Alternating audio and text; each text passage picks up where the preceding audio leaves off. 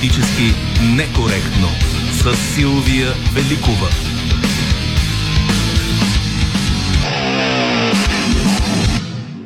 За първото, първото неделно издание на Политически некоректно ще работим заедно и с звукорежисьора Ралица Неделчева, редактор е Добрина Карамболова. Връзката ни с вас в социалните мрежи е, се осъществява от Ивелина Георгиева, а музиката избра Марина Великова.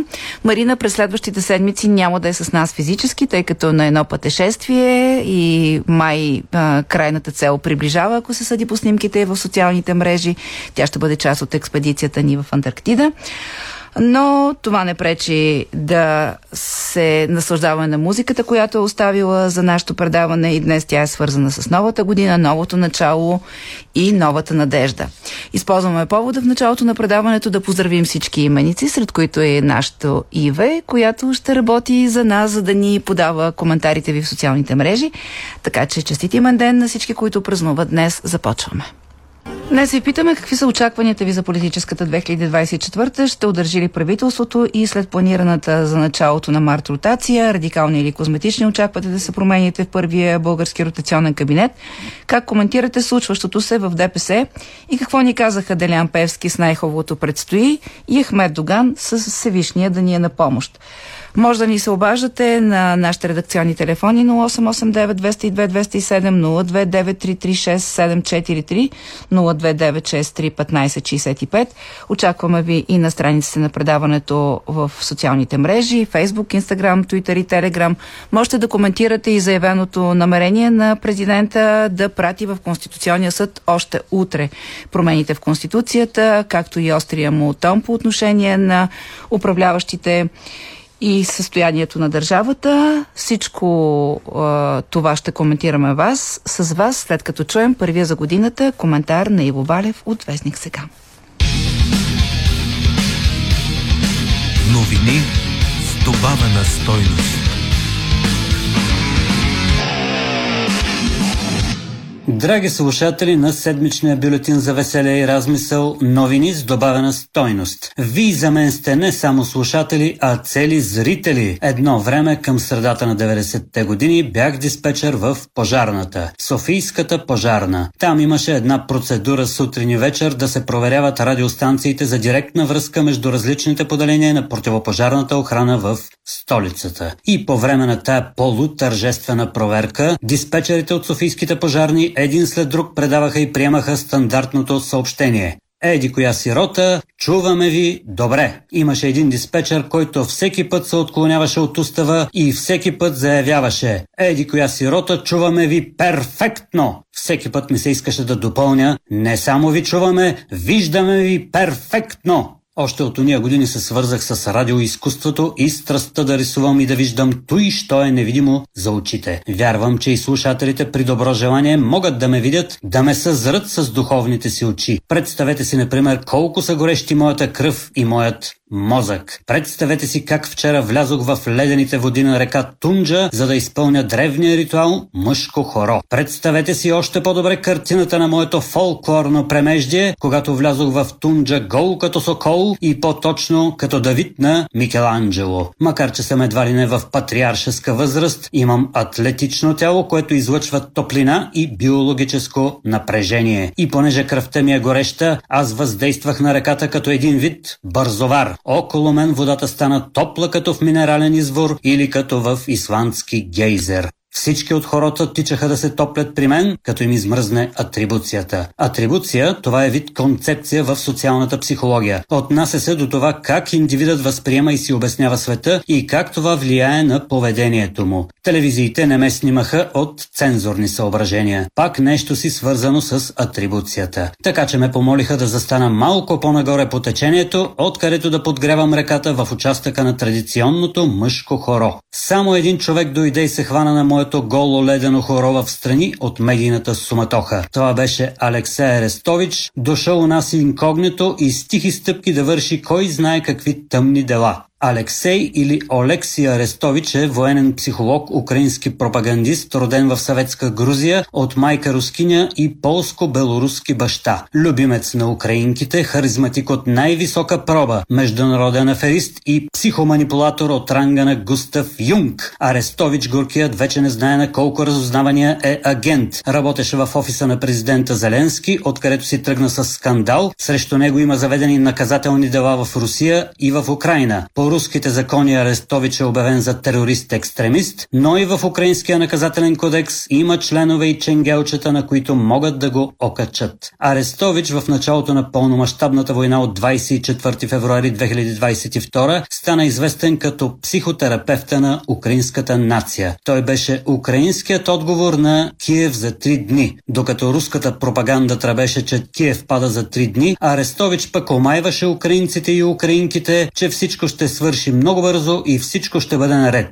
Наше дело права е, победа будет за нами, враг будет разбит. Близо две години по-късно войната продължава все така ожесточено. Арестович върти някакви делавери в Штатите и се чуди как да стане президент на Украина при положение, че дори избори няма да има заради войната. А той самият, Арестович, не се прибира в Украина, за да не го арестуват. И в това деликатно положение, до мен на леденото хоро, господин Арестович сподели някои прогнози само за зрителите на новини с добавена стойност. Според Алексей Арестович, 2024 ще бъде година на голямото преобуване. Русия е в изгодни позиции. Запада постепенно ще изоставя Украина, защото военни успехи няма и не се предвиждат. В войната на изтощения печели по-големият. Путин може да хвърля слама в огъня на войната още дълго и за сега няма изгледи това да се промени. Колкото за преобуването, Арестович изглежда има много обувки в шкафчето, защото неговата риторика се промени радикално. От бодри комуникета премина в мрачни прогнози и безотешни натюрморти. Ние, украинците, казва той, плащаме с голяма война стремежа си към НАТО, а НАТО не е готов да плати дори с малка война, за да приеме Украина. Зато и по-добре да караме без НАТО и Европейски съюз, отваря нова страница Бай Арестович, на когото у нас му викат Арестович. Тъй, че ще ли сме да се преобуваме предвид неблагоприятното развитие на фронта и геополитическите реалности. Аз обаче не мога да се преобувам, защото в ледените води на Тунджа съм се хванал на такова хоро, в което преобуването е невъзможно. По простата причина, че съм по един епидермис срещу дядо Мраз. Имам предвид дядо Мраз като олицетворение на зимата, а не дядото с подаръците. Това са два съвсем различни персонажа, които ще разнищим друг път. Единият е мъжки вариант на Баба Зима, другият другият е съветски вариант на Санта Клаус. За сега само отбелязваме, че дядо Мраз винаги може да се преобуе и да стане дядо Коледа, но който няма дори една риза на гърба си, камо ли по-сериозно долно облекло, той не може да се преобуе по никакъв начин. На босия църволите не подлежат на преобуване.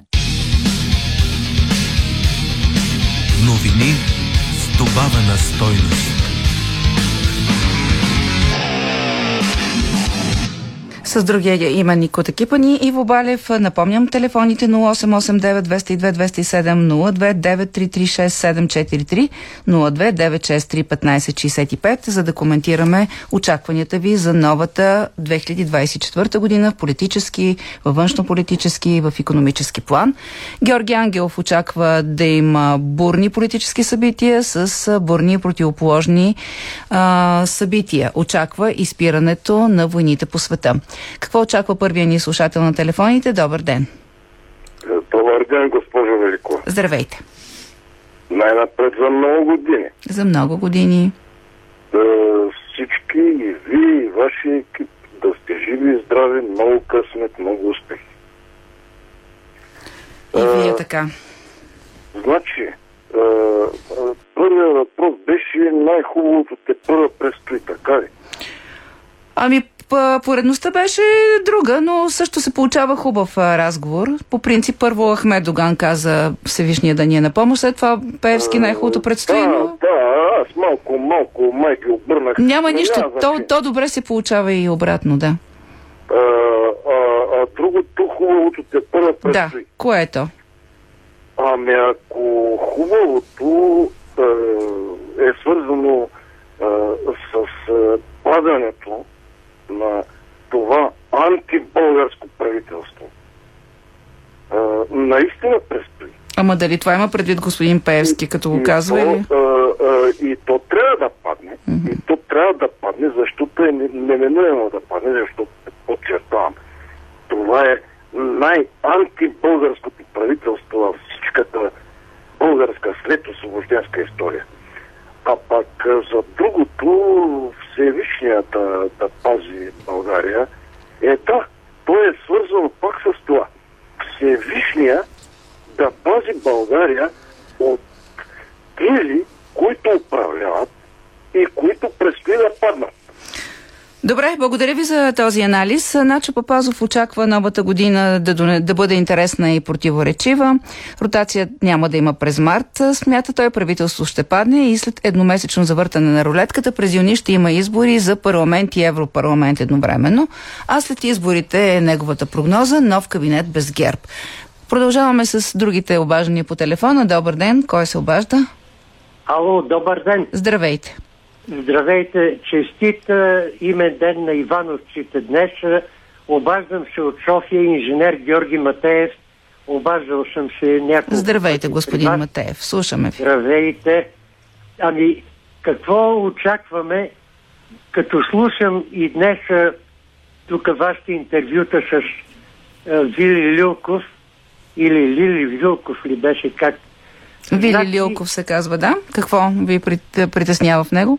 Не, мен не ме притеснява нищо. Напротив, вие не питате какво очакваме.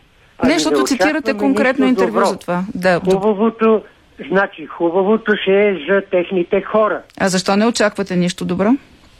Защото от, а, както е прехода тук 34 години, в София управлението, например, аз като стар софиянец на 79 години ги знам, разграби се София, а, изникнаха там, няма нито един а, кмет на София, който да е урав- уравновесен, всички беха десни.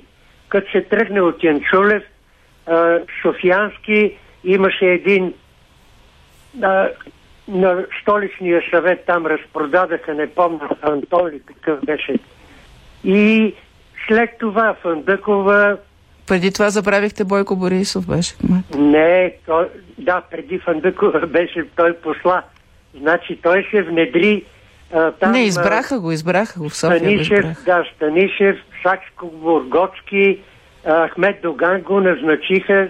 Не, не, София софиянци го избраха. Хайде да, да, не, под, да не подценяваме вота на хората, които са гласували тогава и гласуват не сега. подценяваме. Първия път го назначиха. Няма как да са го назначили. Стефан Софиянски даде- подаде оставка предсрочно Сега. и Борисов се яви на избори, така че имаше избори, да. Какво очакваме? Мгм. Очакваме извращение на истината, извращение на фактите, на база на което се ограбва държавата, на база на което стават олигарси в разни офшорни фирми, на база на което тук българския народ ще страда много повече, отколкото до сега. Имате ли конкретни основания за това очакване или просто по принцип говорите, тъй като 34 години това, което случва в България, не ви харесва?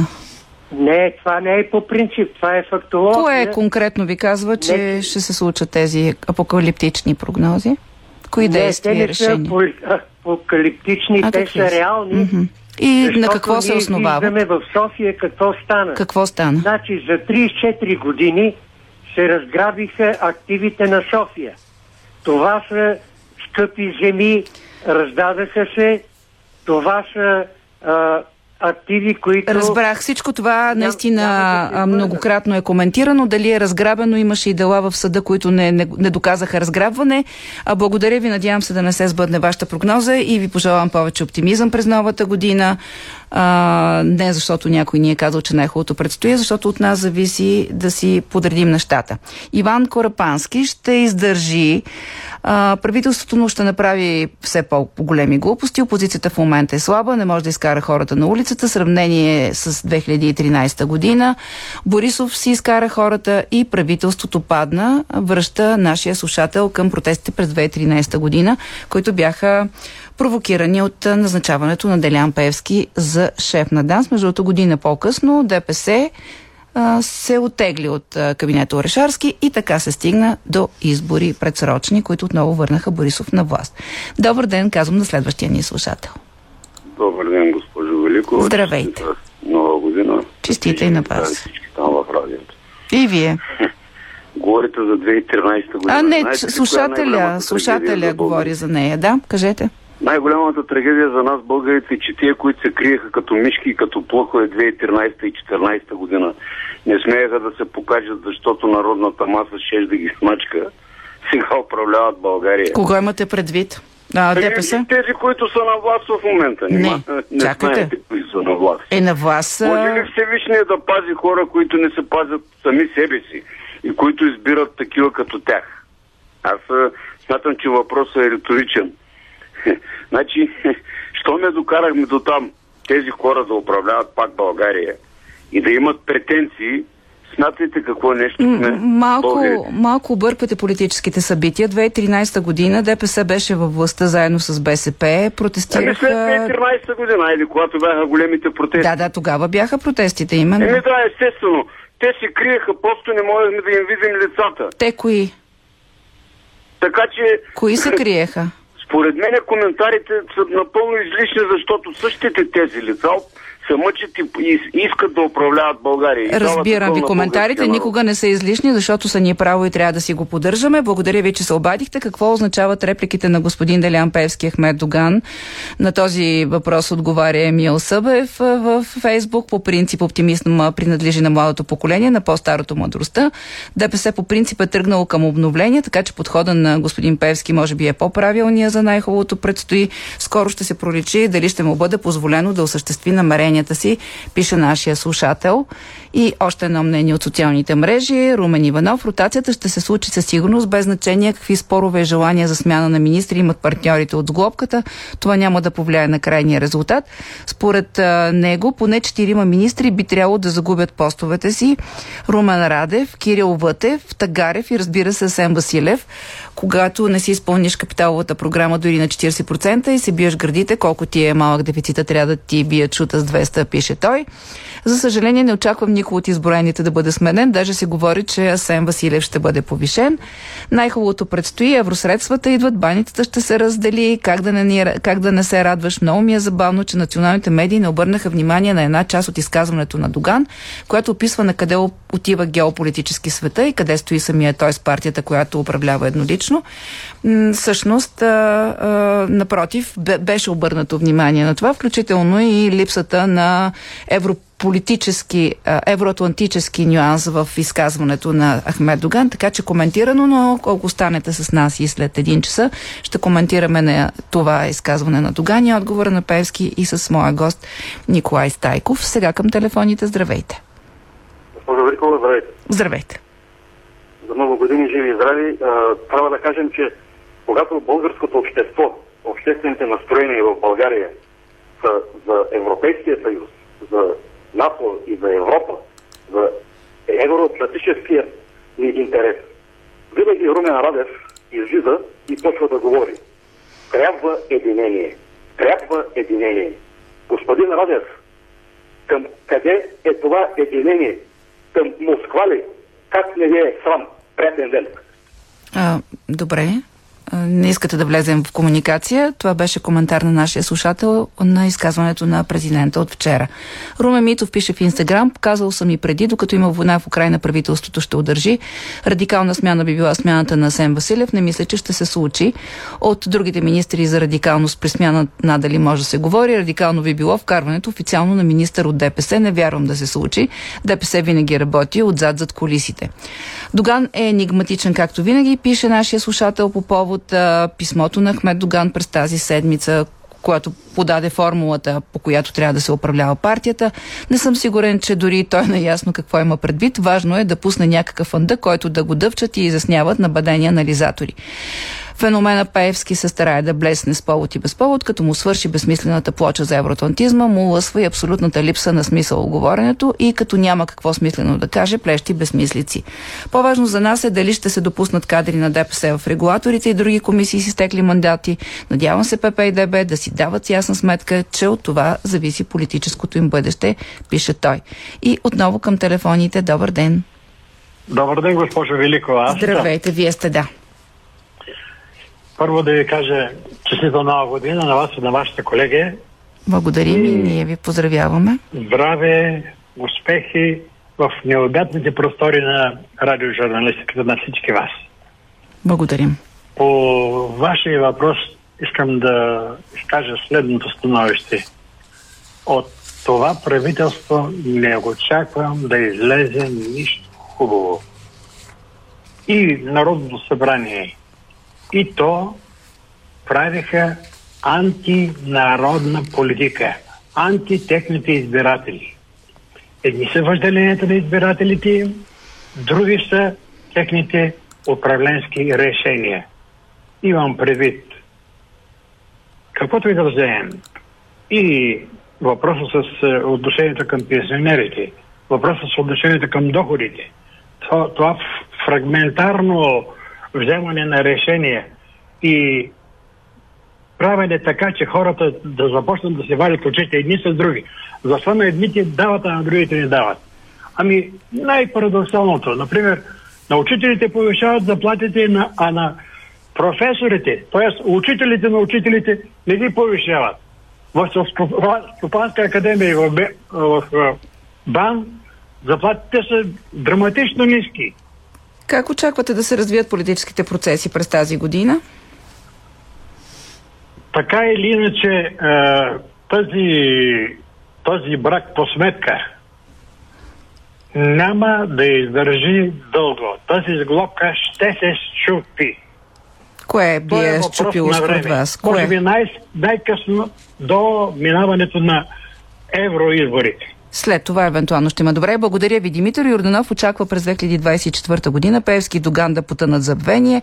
Това, което забъркат в момента е явен ход, че търсят път към чистилището на собствените си градо... грехове и са готови да стъпчат всичко по пътя си. Да, да, ама не, завършва неговия коментар в екс-биш Twitter. Вяра Петрова, Вера Петрова, прощавайте. Надявам се през 2024 да се приемат законите, които могат да ни предвижат поне малко напред. Не разбираме езика на президента, прилича на сърдито дете. Нека критикува, но не отива на институцията, която представлява. Не е най-доброто правителство, не е възможното. Надявам се да има ротация и да се изпълни програмата, пише тя. Здравейте отново към телефоните. Ало, добър ден. Здравейте. Здравейте, госпожо. Ами вижте какво новото правителство, това правителство ще изкара до тогава, а, докато му кажат. Кой? Михаил Константинов каза така. Кой, кой да му каже? А, кой да му каже? Да. Вие не знаете ли ми да ами, кажа? Кажете. Ами, ами посолството, английското, Английско. британското посолство, което обхваща Англия, Фра... Германия, Англия, Канада, Штатите, Нова Зеландия, Австралия и Израел са една държава, госпожо. Mm-hmm. Те казва. Добре, така е. Това е ново нещо. Не знаех точно за тази, а, това ами, географско обединение. Не защото сте невежи, вие не четете. Не, така е, добре. Вече приемам, да. но в този момент вече знае, че има едно ами, британско посолство. Защото това е една държава, госпожо. Една, една държава, да. И тя ще каже кога да падне правителството. Разбира, разбира се, в момента е така. А кога смятате, че ще и стане неудобно това правителство? Така, когато то няма да е, той е много, той е много удобно, затова ще стои там. А, за винаги ще остане. Той, че хората са гласували, една малка част са гласували за, за ПП промяна да България и за Бойко Борисов, това е ясно. Те са хората, които са ясно там назначени от тези правителства. А защо не са гласували другите според вас? е една партия, която е извън конституционна. Това не е вярно. Да, това е, това е, е партия на мисулманството. Това не е вярно и както виждате за лидер на тази партия в момента се обсъжда българин. Не, не, не, не ми е страх, не се притеснявайте, за мен не ме е страх. Да, да защото правите кушини с чуж кон, госпожо, кон е наш. Ама вие сте го Ама... и вашата клика и, и разигравате нашата, България, коя е нашата клика? И се опитвате да манипулирате България. Коя е нашата клика?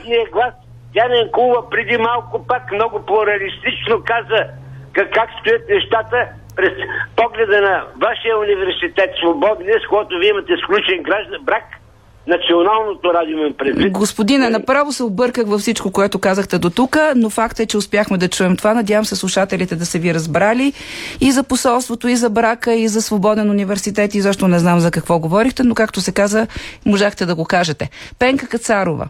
Кабинета трябва да падне, толкова антибългарско правителство не сме имали, но докато има оръжие в армията ще го държат. То няма вътрешна подкрепа, няма друга спойка, сглобиха го и го държат външни интереси, смята тя. Петър Средногорски Зеленски е, очаква предателство, очаква руска окупация, начало с Костадинов и Радев. Е, интересна прогноза. Е, жалко, че нашия слушател не е я развил, за да разберем защо смята, че това ще се случи. Към телефоните отново здравейте. Ало? Да, вие сте? Госпожо Великова. Да. Аз имам отношение по на ДПС. Мене се струва, че ДПС е тръгнал на такова надолнище и то го води Ахмед Доган. Аз ми е много интересно, след като създаде двама ръководители, първо, госпожа Кръстева по кой ще ходи? Вижте, всеки ден тя е за Пески. Еми, може би по господин Джаджет Цакъв ще ходи някой друг. Друго, кой от тях си иде при да се срещне с а, Президент... Ердоган. Аз Ердоган. Поне два пъти годината ходи. Е, то стана ясно. Джевджет Чакаров ще да, държи връзката а, с Турция. Знаете, не знам, предполагам, че знаете отношението на Ердоган към войната с Израел. Знам. Той нарече Натаняхо убиец да. и терист го нарече. Знам. А нашия човек, какво обяснение, че казва, абе ние поддържаме Натаняхо. Там са много интересни неща. Интересно е, да. Много хубаво сте забелязал този детайл. Той ами, наистина е много ама, интересен, има, да. Има една телевизия на арменците, на руски интерес, там се остават тия работи. А, добре. И какво смятате, че ще се случи? Кой ще наделее от а, тези двама съпредседатели? Пески трябва да се отдръпне. Ще се отдръпне. Ще се отдръпне. Не може да го приемат. Не може да приемат турците, българи там, да се казва, ако кажеш на техната централа, предполагам, че пише на хода, тук се говори само на турски. Е, нямам представа дали се пише така на тяхната централа. Все пак България официалния език... Ирония, нали? нали знаете, че България официалния език е българския? Да, ДПС много да, пъти да, искаха това, да бъде това, направена да, промяна. Да. И друго, да ви кажа, сега, напоследък, вчера, къде е нашия председател на Народно събрание. Ами... В комунистически Виетнам. Да. Тук се говори про този комунизъм. А отишъл в комунистически Виетнам да търси инвестиции. Полага венец на комунистически вод, лош в мавзолея. Еми, поканяли са го сега. Е. Трябва да се поддържат двустранните отношения. Благодаря ви за това обаждане. Освежихте ни. А, Пенка Кацарова коментира също темата с случващото се в ДПС. Певски смята вероятно, че ще а, ДПС ще влезе открито във властта. Доган, предполагам, намеква за по-силна връзка с Турция. Пише тя по повод най-хубавото предстои Всевишния да ни пази. Цветан Мънгов също коментира тази тема. Последното съобщение на господин Доган следва да се възприема като продължение на предното му от края на 2023 година. Слушахме се вече на погрешни интерпретации, макар че посланието е твърде директно и разбираемо. Геополитическите тенденции и неясноти са важни на господин Доган, само до толкова, доколкото предлагат нови шансове за ДПС, а посланието директно се препотвърждава ДПС като етническа партия, артикулират се смесените райони а, отношенията с Турция, важността на младсинствата в паневропейски план. Очевидно Доган, т.е. ДПС, продължава да бди за нови възможности в условията на геополитически турбуленции, пише Цветан Мънгов. И имаме време, буквално една минута за последния ни слушател. Здравейте! Здравейте, аз питам. Вие сте имате една минута. Благодаря много. Значи, аз следя политиката много отблизо, още от първия, от 11 ноември 1989 година. И мога да ви кажа, че това е единственото правителство след 2001 година, което, което бележи такъв успех. А, значи, това Шенген, влизане, влизане в еврозоната, повишаване заплатите на учителите, а, повишаване на пенсиите, това, това са много позитивни новини за България. А, на, а, също така, очаква, продължава да спада влиянието на Русия. С спадане на влиянието на Русия в България и на Балканския полуостров, а, възможностите пред България ще стават все повече и повече. И е, мисля, че а също така, тревожното изказване на, на Ахмед Доган означава, че вече и той е усетил, че последната, последната съставка на ДКП, а, това е настоящото ДПС, а, вече наближава и то да отиде в небитието. Разбрах ви, благодаря за обаждането. Благодаря ви. Иван Иванов, последна дума добавяме от неговото мнение във Фейсбук. Имам лоши очаквания при ротацията за големи отстъпки от страна на ППДБ.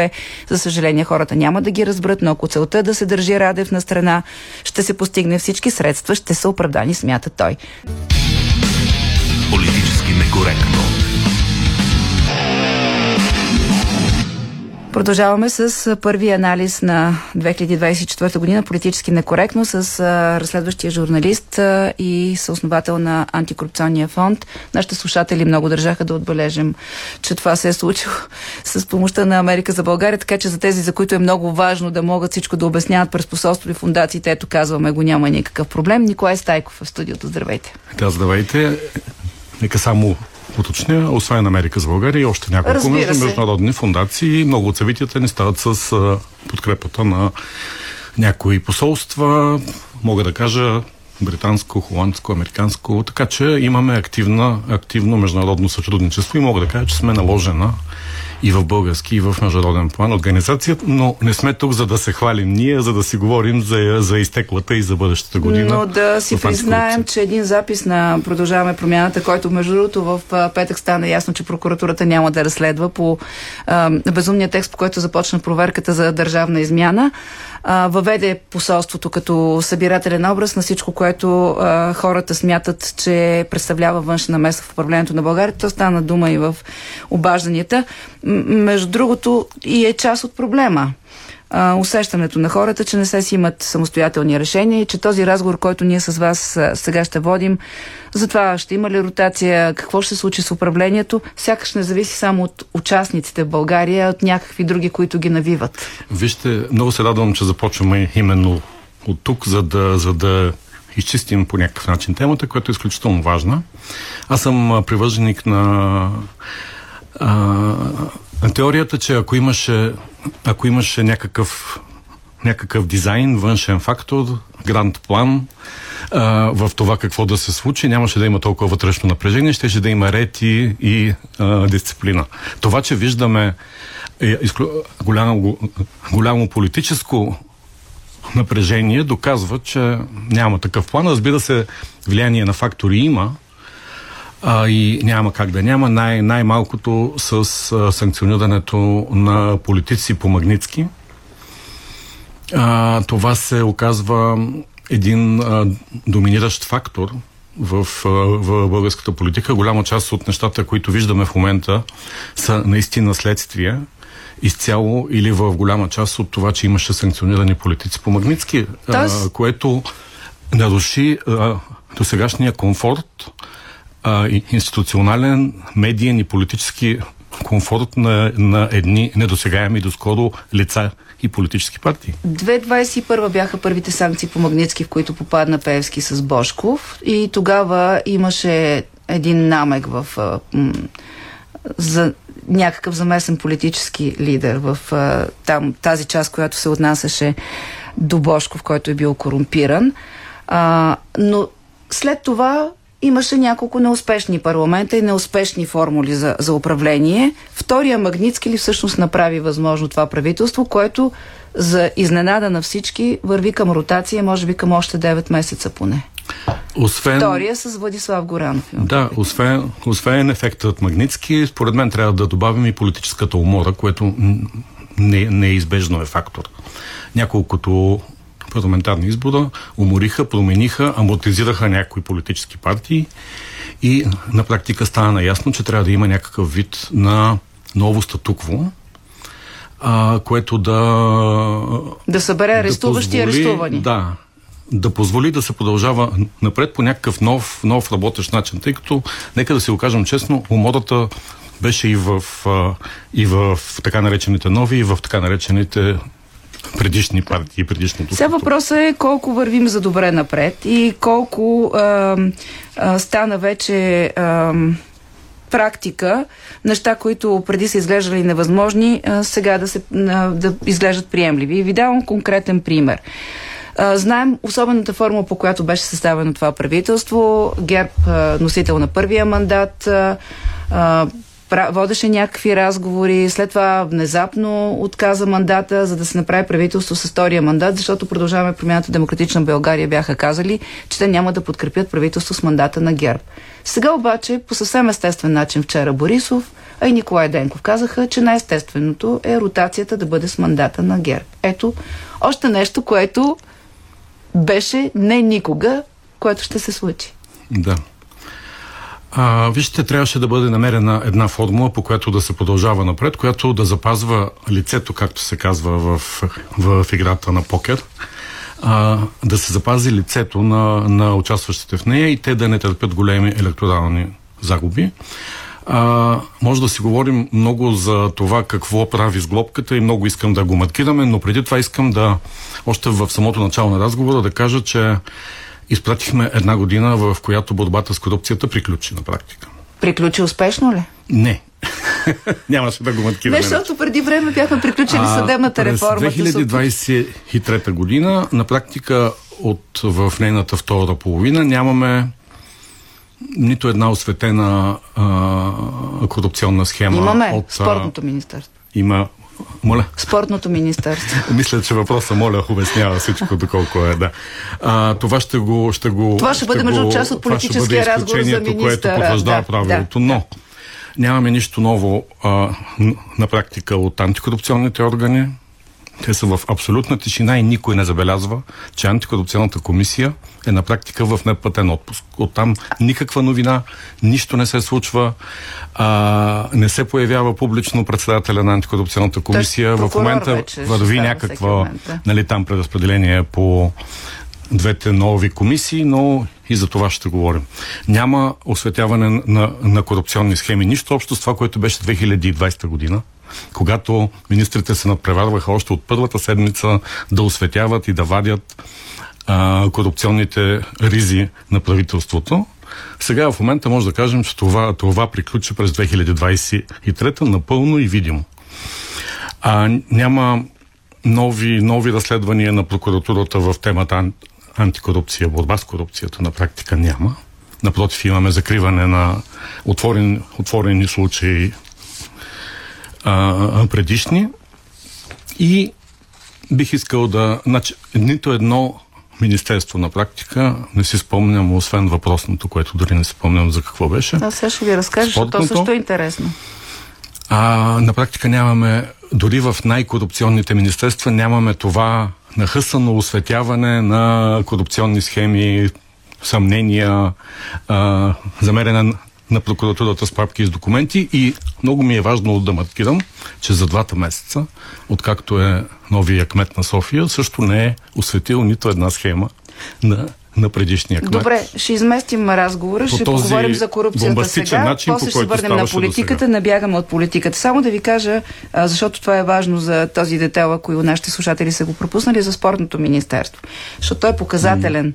А, това, което стана ясно в съда по повод на тези 6, 62 хиляди белязани лева, които а, чиновника от спортното министерство е взел за да гарантира финансиране за Федерацията по вдигане на тежести. Съда записа, че те трябвало да стигнат до шеф на дирекция и заместник министър, но преждевременния арест на чиновника е попречил да се разкрие цялата схема. Така, 62 хиляди лева. 5% много. от сума. Така.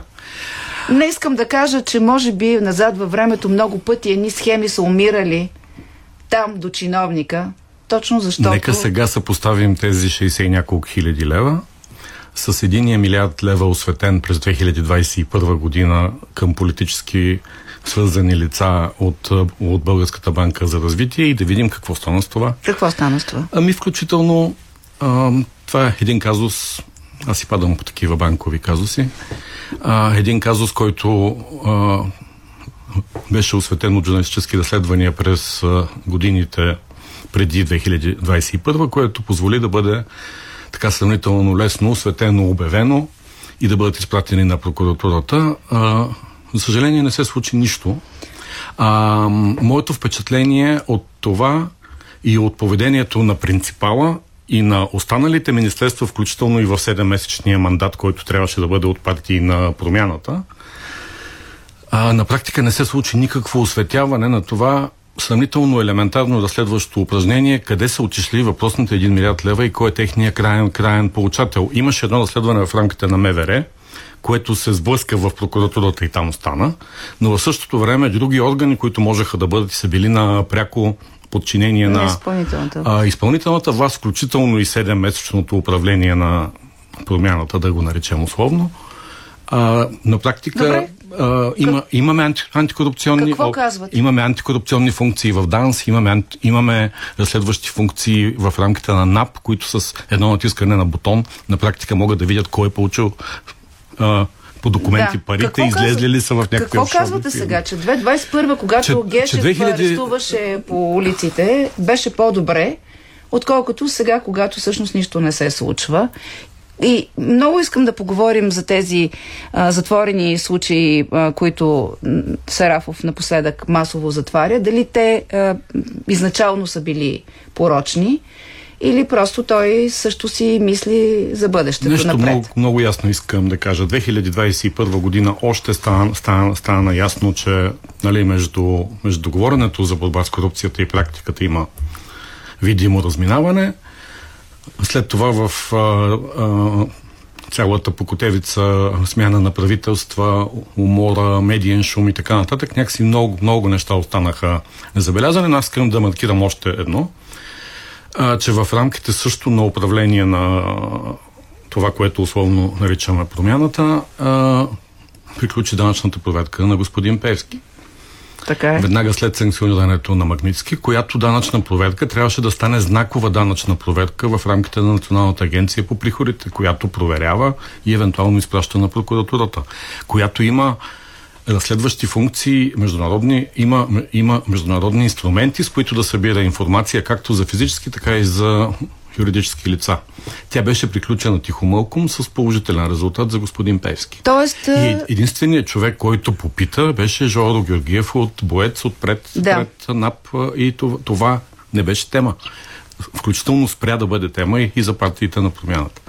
Защото, А, така че- защо, защо така се случва че, това според а, вас? За- Защото, между другото, понеже споменавате а, Певски, ние имаме, имаме какво да поговорим и за неговата роля и за начина по който той се опитва да излезе от Магницки. Ако това, между другото, изобщо е възможно, не знам той, неговия евротонтизъм дали се оценява някъде от гледна точка на Магницки.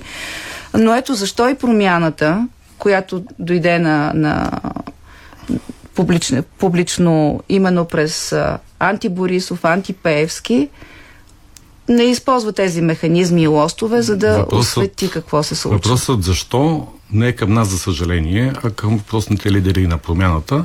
Нашата работа е да маркираме фактите и да задаваме въпроси, когато имаме Ами те ще кажат, че няма нищо. Вие ще го приемете ли? Най-вероятно това. Именно за това казах, че това е знаково разследване, което не може да бъде приключено тихомълком. Това тогава трябваше да стане ясно дали са били използвани, за да, за да бъде възстановено публичното доверие в институциите и в тяхната възможност в а, така нарушеното доверие към тях за дали, дали изобщо могат да разследват или са, или са до толкова затънали в формализъм и в политическо Добре, влияние. все пак, но не ми отговорихте на могат. въпроса. Кое е по-добре? Да има имитация на, на борба с корупцията през акции, Давайте а, следващото, арести? защото това не е добре. Да, или това, което в момента е тишина в, на терена на антикорупцията. Така, а, като казваме, че анти, борбата с корупцията в нейния практически план приключи, разбира се, трябва да споменем и, че започна изграждането на светлото некорупционно бъдеще под формата на а, а, реформа на анти, антикорупционната институция. Ма не е започнало да ви кажа, защото към вчерашна дата трябваше да имаме нова антикорупционна комисия. Много правилно сте го На 6 забелязали, октомври да. е влязал сила в Държавен вестник. Те бяха длъжни до 3 месеца да изберат новата антикорупционна комисия. Според така мен че не е господин. Певски ще сложи нов крайен срок и ще имаме в този нов крайен срок шеф на антикорупционната комисия. Сега, ам, да кажем няколко думи и за тези промени, колкото и да е, те са огромна то, то тема, направо, сигурен да, съм, да. че И то не е промяна, то беше голяма реформа, да. А, ние ще получим през 2024 година отговор на въпроса дали, дали става дума за някакви сериозни променящи мерки или по-скоро за някаква козметика и имитация. Която да отчетем а, някъде. Моя, а, това, което мен ме притеснява, наблюдавайки такава процесите, преговорите, някои търкания и накрая това, това което се оказа гласувано, няколко пъти си, докато наблюдавах и си припомнях старата максима адвокатска, която е а, някои от нас познават добре законите, а други познават добре съдиите и прокурорите. И имам усещането, че, че на, на, на една маса да правят новото светло некорупционно бъдеще, така се бяха събрали тези, които познават добре законите и, и тези, тези, които познават добре съдиите и прокурорите.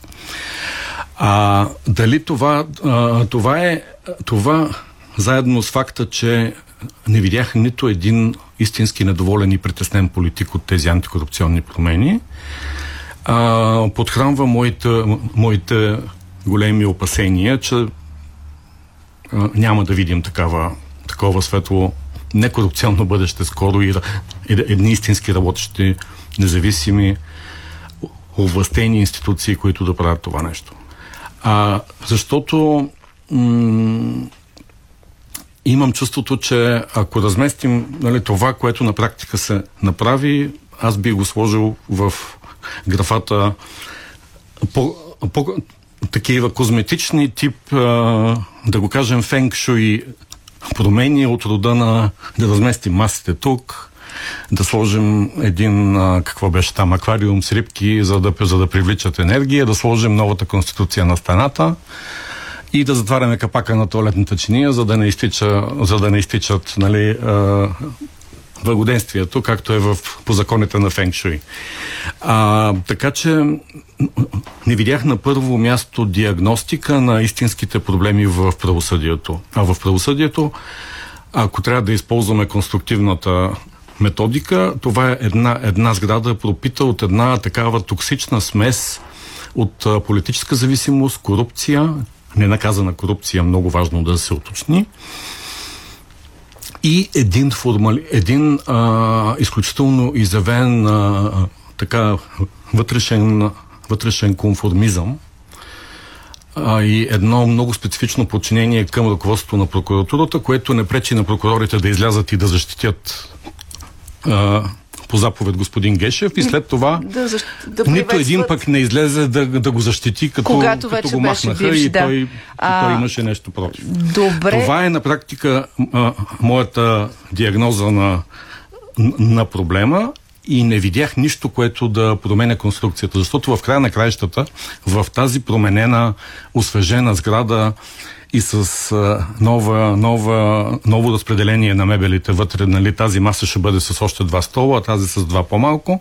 На практика ще влязат същите хора, които до сега е избираха. Човешкият фактор Точно... е това, което ме притеснява, защото на практика той остава същия. Това е въпроса. Да. Защото а, тази нетрайност и усещане, че всеки момент с глобката ще се разглоби, или както там беше наречена разглобка, Очевидно даде и бързото темпо, както на промените в антикорупционния закон, така и на промените в Конституцията, така и на погледа към регулаторите, които вече 4-5 години стоят непопълнени защото сега идва голямото им попълване. Даже както а, някъде а, си спомням беше коментирано от представителите на ППДБ, а, съзнателно те са били държани за началото на годината, за да може да няма драми около Конституцията.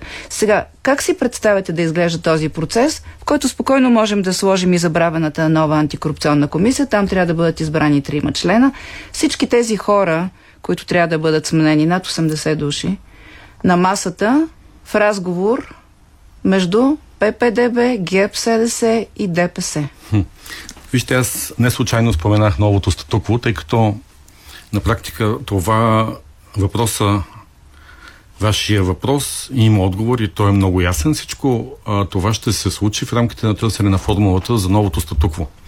Новото статукво, ако трябва да го а, обясним по малко по, а, по-разбираем начин, за мен на практика е изпълнената мечта на ГЕРБ да имаме гранд коалиция, Евроатлантическа? По, по един немски модел, за който много отдавна имаше такива намеци, Желание, инструкции, да. имаше и дори, това не е тайна, мисля, че, че се знае публично, че имаше оферта към така противостоящи партии от опозицията да, да се направи, защото това е така наречения немски модел, да се, да се амортизират заедно политическите врагове и по-големи от тях да управлява по немски модел 50 години, ако трябва да го обясним в едно изречение. На практика, сега в момента предишното статукво, ГЕРБ и техния така не, не, неофициален партньор ДПС, в момента виждат в това една възможност да изпълнят тази мечта своя, да има такава гранд, гранд коалиция, независимо дали ще я наричаме сглобка с някаква механична или химическа формула. Ама защо беше важно вътре да се ППДБ? Защото всъщност тази идея, за която вие споменавате голямата коалиция, преди време, да припомня нашите слушатели, вървеше през охажване към БСП. Точно така, така. точно така. Сега БСП е извън играта. Да, да, да. Защо ППДБ? Защото, Защото са там са либерали, близки, близки а... И защото въпреки видимото спадане в електоралната подкрепа, заради което... И те и БСП спадат. Заради, заради, заради което коалицията ППДБ не успя да спечели uh-huh. последните избори, въпреки очакванията си, всъщност те са незаобиколен фактор. А, въпреки намаляващата електорална подкрепа, особено видима в новия играч, наречен ПП, тъй като Демократична България все пак са по-установени партии. Тоест там тази нова сглобка сега ще видим в регулаторите ли? Да, така че а, за мен... Тоест статукво. Новото статукво ще намери по някакъв начин формулата си или поне имаме видимо желание от, и, и от двете страни да бъде продължено по някакъв начин. Особено така по, по-практически ориентираните хора в а, ППДБ с управленски амбиции имам, имам предвид.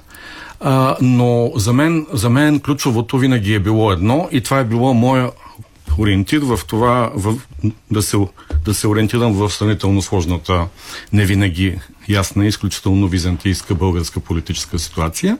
И това е променя ли се нещо в кухнята на властта?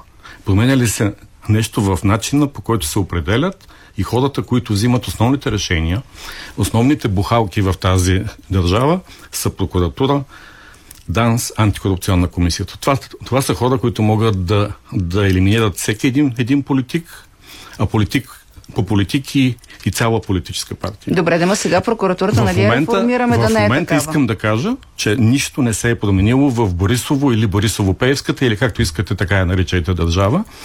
Но ако погледнем въпросната кухня или сърцевината на, на, на, на истинската власт, бухалките, склада с, с истинските бухалки, на практика не се е променило нищо. Само имаме още един и партньор, тези... който преди предупреждаваше за тези бухалки, да. който е станал част от това. Коалицията на ГЕР преди това винаги са били по начин, по който по никакъв начин малки, ма, малките партньори били те обединени патриоти, реформаторски блокове или нали, всякакви, а да не говорим за нали, романтичната марка на СДС, които mm-hmm, се водят mm-hmm, формално mm-hmm. коалиционен партньор. Те никога не са били допускани в сърцевината на властта. Там, където се казва ти си го избра, да припомним онзи, онзи запис преди години. Тоест новото е сега, че ще бъдат допуснати и малки, ако приемем, че ППДБ вече вклонят към по-малките. Според мен Моят кратък отговор е не. Няма, няма, няма, няма да бъдат допуснати. Възможно е да бъдат допуснати в някои от тях, които ще бъдат на някакъв политически приемлив признак, тъй като знаете, че по новите закони ще бъдат а, ще се изисква по-голямо мнозинство за част от новите mm. постове, което означава, че без ГЕРБ, ДПС и ППДБ в момента, условно казано, много трудно биха могли да бъдат избрани. Но, но това а, от а, наблюдението ми върху работата на антикорупционни институции е, е така рецепта за поредната спъната по устав институция. Да, да, само че нали Защото, знаете... ако има един от трима mm-hmm. и той иска да промени нещо, на практика няма как да стане. Няма, няма как да Сега стане. въпросът е обаче, че това с а, регулаторите, Висшия съдебен съвет, а, както там ще се казва, а, Конституционния съд, между другото, много интересно ще бъдем в края на другата седмица да видим кои са имената. За разлика от а, кратките парламенти, с практиката сочи, че това са едни дълги продължителни мандати, които когато и няма съгласие, могат да станат още по-дълги. Тоест, вкопани а, и разположили а, се в тези регулатори, те и без да имат тези партии и после реална изпълнителна власт, ще могат от тях да зависят редица процеси. И в съдебната система, и в... А... За мен регулаторите и а, вакантните, увакантените постове са бомбоните на масата, които се разпределят, за да се заформи а, бъдещото статукво, което да легитимира, така да, да, да изпълнява общите управленски цели. Ако трябва, нека да ги определим само кои са общите кои са? управленски цели. А, ГЕРБ и техния вече официализиран, официализиран политически партньор ДПС искат, искат легитимация и политическо бъдеще. Те искат да бъдат препознати не за... Те искат от тях да, да изчезне токсичната а, корупционната токсичност, с която 2020 година ги, ги освети, обля и а, това, е, това е все още изключително видимо, макар че вече изсъхва. Mm-hmm. Условно казано. А, е, от, от към така наречените нови партии, които вече 2024 година според мен не трябва да ги наричаме нови партии, тъй като те вече имат политически и, и, и управленски багаж.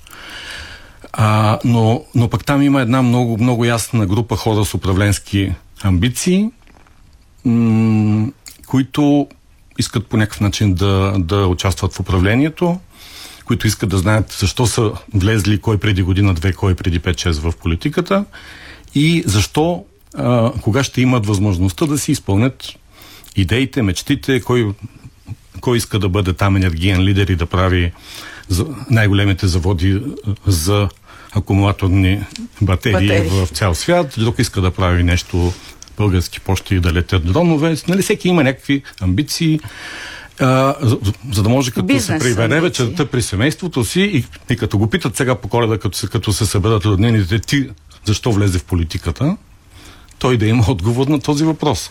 Тоест, едните искат а, да си изчистят имиджа, това е механиката, амбиции, механиката това... на сгоб. Не, вижте, нека да не, да, да не го наричаме бизнес амбиции. Нали искаме да влязат нови хора в политиката, нали искаме да влезе ново поколение в политиката.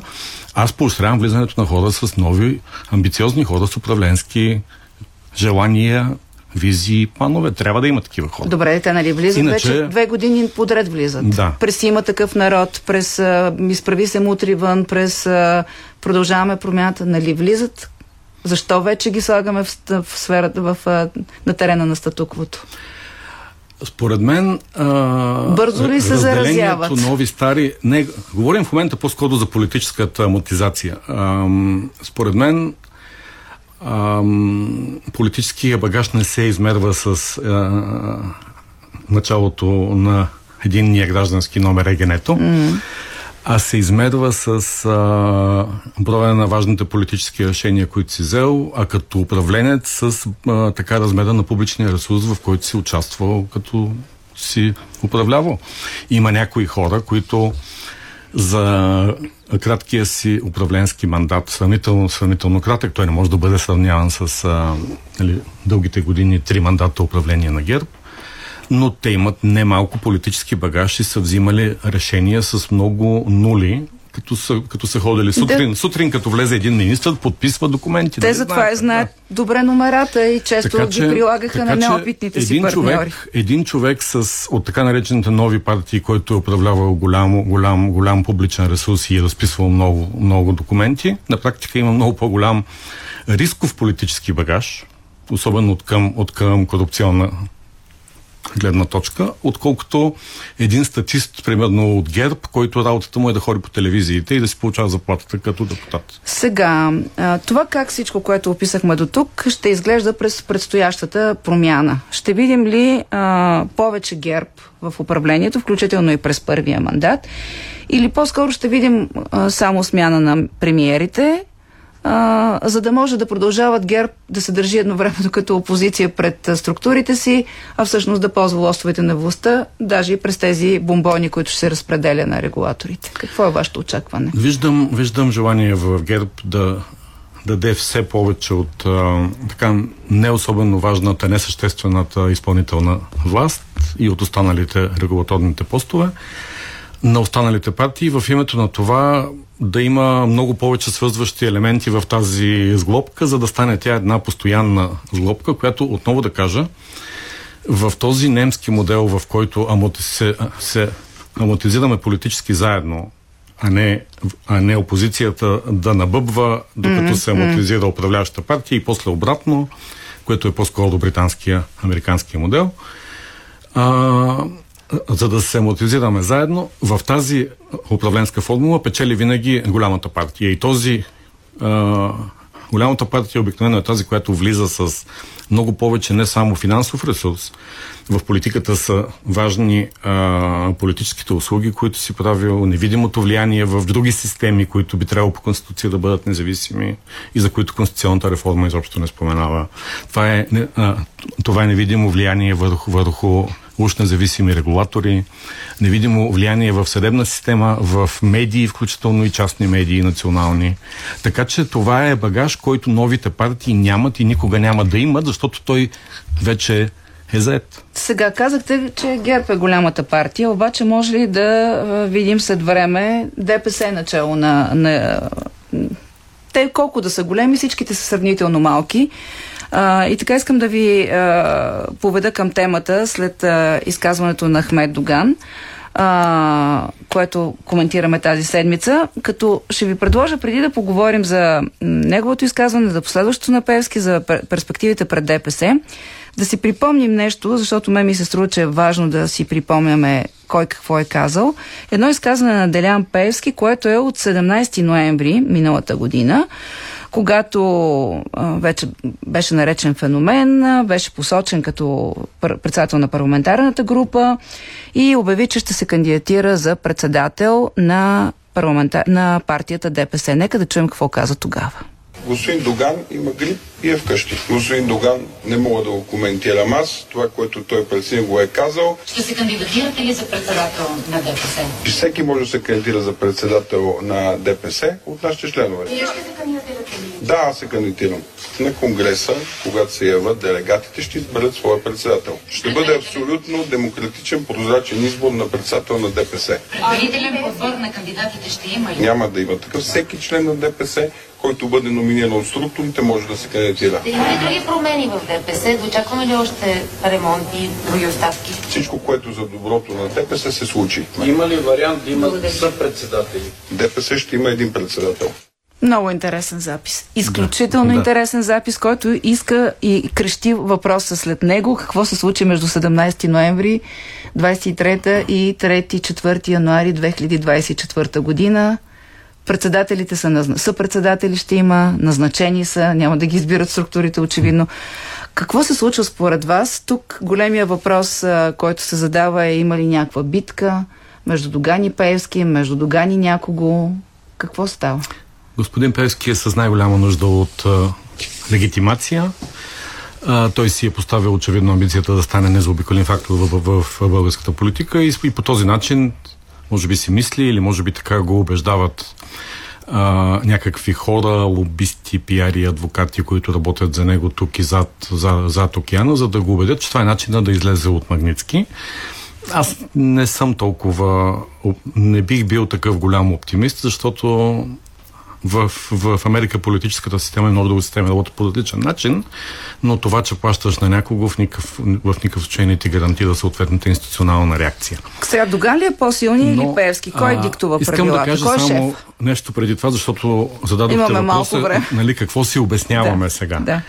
Някой се, се, се е сетил междувременно, между 17 ноември, когато е записа, който чухме, че а, заставането на лице санкционирано по Магнитски, нали, което го прави абсолютно токсичен за всякакви международни делови контакти от всякакъв вид, не само а, не само бизнес, но и абсолютно нали, всякакви институционални, защото всяка организация, която сложи такова лице, автоматично попада в списъка на санкционираните партии. И това, между другото, се сетих онзи ден, преди няколко дни колегата Самуил Петканов в неговото радиопредаване а, го беше, беше споменал. И от а, тогава просто си мисля, че най-вероятно отговор на този въпрос е, че а, някой не беше помислил за чисто Да, юридическите, да, да. юридическите проблеми. Финансите на партията. Че, че нали, в един момент ДПС може да Ама се кой е окаже блокирана партия с блокирани средства. Доган сам ли мисли да. ли има някой за Доган? Ето някой направи, му на- направи впечатление. А, първописни технически грешки имаше в пресъобщението с а, изявлението на Доган, което може би идва да каже, че той е бързал да го пусне, да изпревари някой да не му каже. Също време пък може някой да му го е написал. Вие, без да влизаме много в теорията на конспирациите, но все пак, смятате ли, че Доган още е шефа? Това, това, което виждам е, че огромният политически медиен и най-вероятно финансов ресурс, който е инвестирал господин Певски, сега му се отблагодарява. А кой, а кой е шефа от двамата, ако не е ясно в момента, мисля, че ще стане ясно съвсем, съвсем скоро. И за да не ни опрекнат, че спастяваме въпроси, свързани с формации, които също напоследък се прочуха с това, че наемат лобисти, тъй като стана дума за лобистите наети от господин Пески и не само. Какво мислите за този договор, сключен от Продължаваме промяната само? Все пак са в коалиция с Демократична България. Какво имат те да обясняват Съединените щати? Те им трябва някой да го обяснява на американски язик. Извинявам се за... Истината е, че до сега наетите лобисти показват за а, наистина практиката е да се наемат лобисти, когато имаш проблеми или, Да. или очакваш проблеми с американските закони. Така. А, така че не звучат много сериозно оправданията. Разбира се, аз не изключвам и да е нещо така, да трябва да се лобира за нещо, пак то да е оформено малко по. Но все пак аз коментирах в по-рано в разговора, че а, разделението между нови и стари партии е съвсем условно и че вече не би трябвало да ги наричаме по този начин, тъй като в момента, а, в момента управлява именно премиер, избран от една от така наречените нови партии. Така че, нека да гледаме политическия багаж а, и- да, да не робуваме на такива мантри. Освен това, ам, едно нещо, което мога, мога да кажа от наблюдението ми на работата на американските институции, е, че те, а, за тях е изключително важно да имат надпартиен подход и да не се толерира една или друга партия. Искам да ви обърна внимание на един важен детайл, че когато се обявяват списъци, те са винаги по няколко души и обикновено има така баланс баланс на политически, да. партии. Да, така че, да. ако някой си мисли, че има някак, някаква, някаква протекция по този начин, а, според мен не е разбрал. Като цяло забелязвам, че колкото и да са прозрачни в работата си американските институции, много малко хора четат законите и се задават така ясните въпроси, за да получат ясните отговори. Има адски много теории на конспирацията и освен това адски такива сладкодумни лобисти и а, предприемчиви адвокати от другата страна, които са така способни да те убедят, че, Че и да нямаш проблем, трябва да имаш. Да. И става като онзи вид с нали, един, който гонил крокодилите и го питали къде са, къде са крокодилите и той е казал, ами няма ги, защото ги гоня. Въпросът е, че ако беше казано по подходящ начин, което е голям комуникационен проблем на това правителство и беше обяснено защо, и сега ние с вас нямаше да се чудим, по- подозират ли, че ще имат проблеми, имат ли вече проблеми и те ли от Магнитски се пазят. Така че това е един извод, който между другото се прави от всички анализатори, че не им се получава с обяснението на действията. Благодаря ви. Николай Стайков, разследващ журналист от Антикорупционния фонд в студиото на Политически некоректно. И сега, каква 2024 година в световен план ни очаква при толкова много избори, които предстоят? Силвия Петрова работи по темата. Отвъд хоризонта. –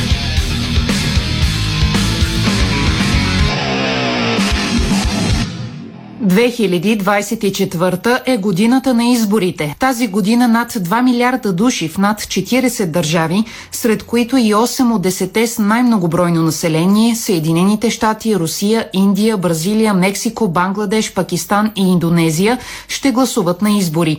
В началото на юни над 400 милиона граждани на Европейския съюз ще имат право да дадат своя глас за посоката, в която да се развива блокът на изборите за общо 720 представители представители в Европейския парламент. Основните теми по време на кампанията ще бъдат финансите, намеренията за промени в основополагащите договори, имиграцията, разширяването на Съюза, както и дали амбициозната зелена сделка за обезвъглеродяване на европейското производство трябва да бъде забавена, както искат консерваторите, ускорена, което искат социал-демократите и зелените, или да остане на сегашния си темп, за което настояват центристите. Натали Брак, професор по политически науки в Института по европеистика към Свободния университет в Брюксел, споделя някои от резултатите от нейно проучване. Допитванията ни до момента предполагат засилване на фрагментирането. Вероятно е изместване към десния политически спектър и загуба на места за двете основни политически партии. Европейската народна партия и Прогресивния алианс на социалистите и демократите ще останат най-големите политически семейства, но основният въпрос е коя група ще е на трето място – европейските консерватори и реформисти, либералите или идентичност и демокрация. Северна Македония, Румъния, Австрия, Харватия, Белгия, Португалия, Грузия и Литва са част от европейските страни, в които ще се проведат парламентарни, президентски или и двата вида избори тази година, след които не са изключени промени в управлението или политическа преориентация.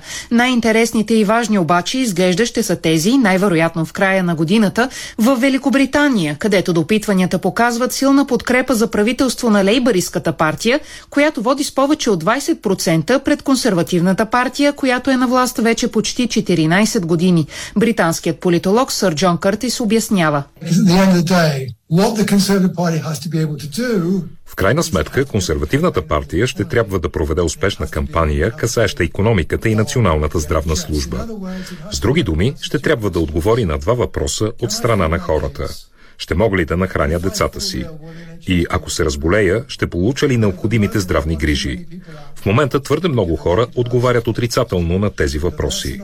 Докато консерваторите не дадат техния отговор, перспективите да възстановят подкрепата, за да са на власт след следващите избори, не са добри. Изборите в Европейския съюз и Великобритания се приемат за лакмус относно устойчивостта за подкрепата за Украина, където би трябвало по план на 31 март да се проведат избори за президент. Това обаче може да стане само ако се отмени военното положение в страната. Час оборони, час битви, від якої Сега е времето за отбрана, за битка, на което разчита народа и от което зависи съдбата на държавата ни, а не за фарса, който само Русия очаква от Украина.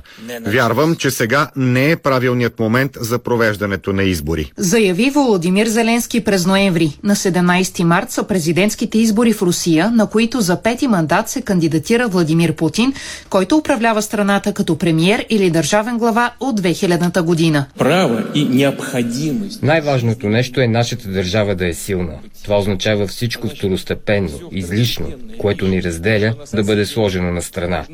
И разбира се, трябва и ще вземаме всички решения сами, без намеци от чужбина. Русия не може като някои държави да се откаже от суверенитета си в замяна на няколко колбаса и да стане нечий сателит.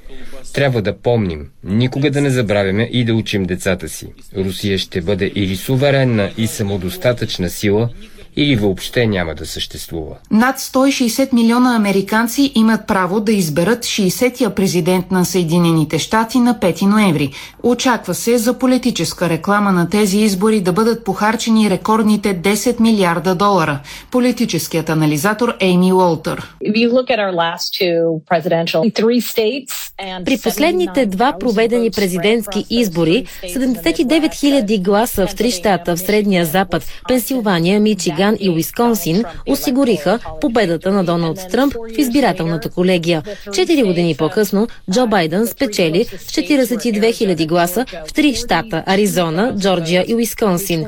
Възможно е, въпреки че не е на 100% сигурно, да има втори сблъсък между същите кандидати от 2020. И не е вероятно много от гласоподавателите да променят мнението си. Гласувалите за Тръмп няма изведнъж да решат да гласуват за Байден или обратното. Най-мащабните избори в една държава ще се проведат между април и май в Индия, където право на глас имат над 900 милиона души от общото население от 1 милиард и 400 милиона. Настоящият премиер с националистически възгледи Нерендра Моди се надява да бъде преизбран за трети пет годишен мандат. Срещу него се изправя общ съюз от 26 опозиционни партии, искащи светски ценности и многопартийна демокрация. Отвъд изборите, през юли и август в Париж ще се проведат летните Олимпийски игри. Церемонията по откриването няма да бъде, както повелява традицията на стадион, а на флотилия от лодки на река Сена.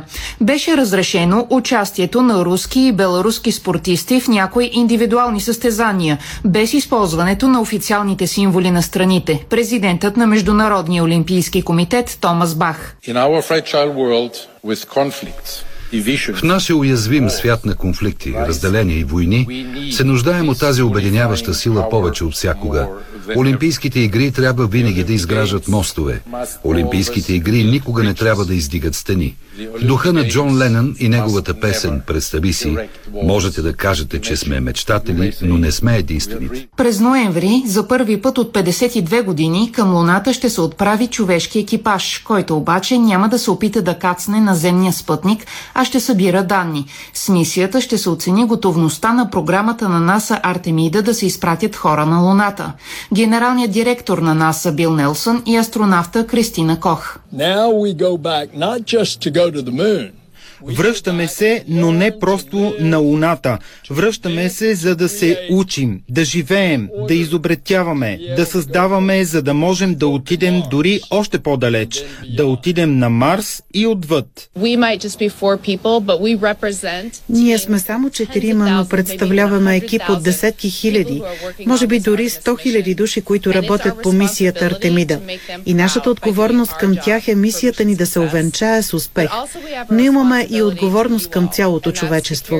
Ще сме носители на вашите мечти и стремежи на тази мисия. Предвид рекордния брой избори в света тази година, през следващите 12 месеца не са изключени геополитически изненади. Възможно е конфликти да ескалират. Високо става рискът от терористични нападения и кибератаки, дезинформационни кампании и природни стихии заради климатичните промени. Решенията, касаещи някои от тези проблеми, зависят от хората, които вземат решения. Първо избирателите пред урните, след това световните лидери, които да работят за положителна промяна.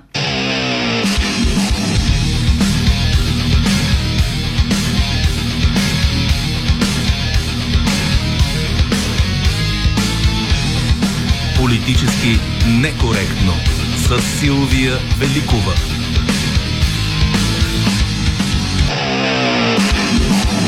За предаването работиха още и Ралица Неделчева, Добрина Карамболова, Силвия Петрова и нашите имени Цивалина Георгиева и Вобалев. Хубав ден от нас!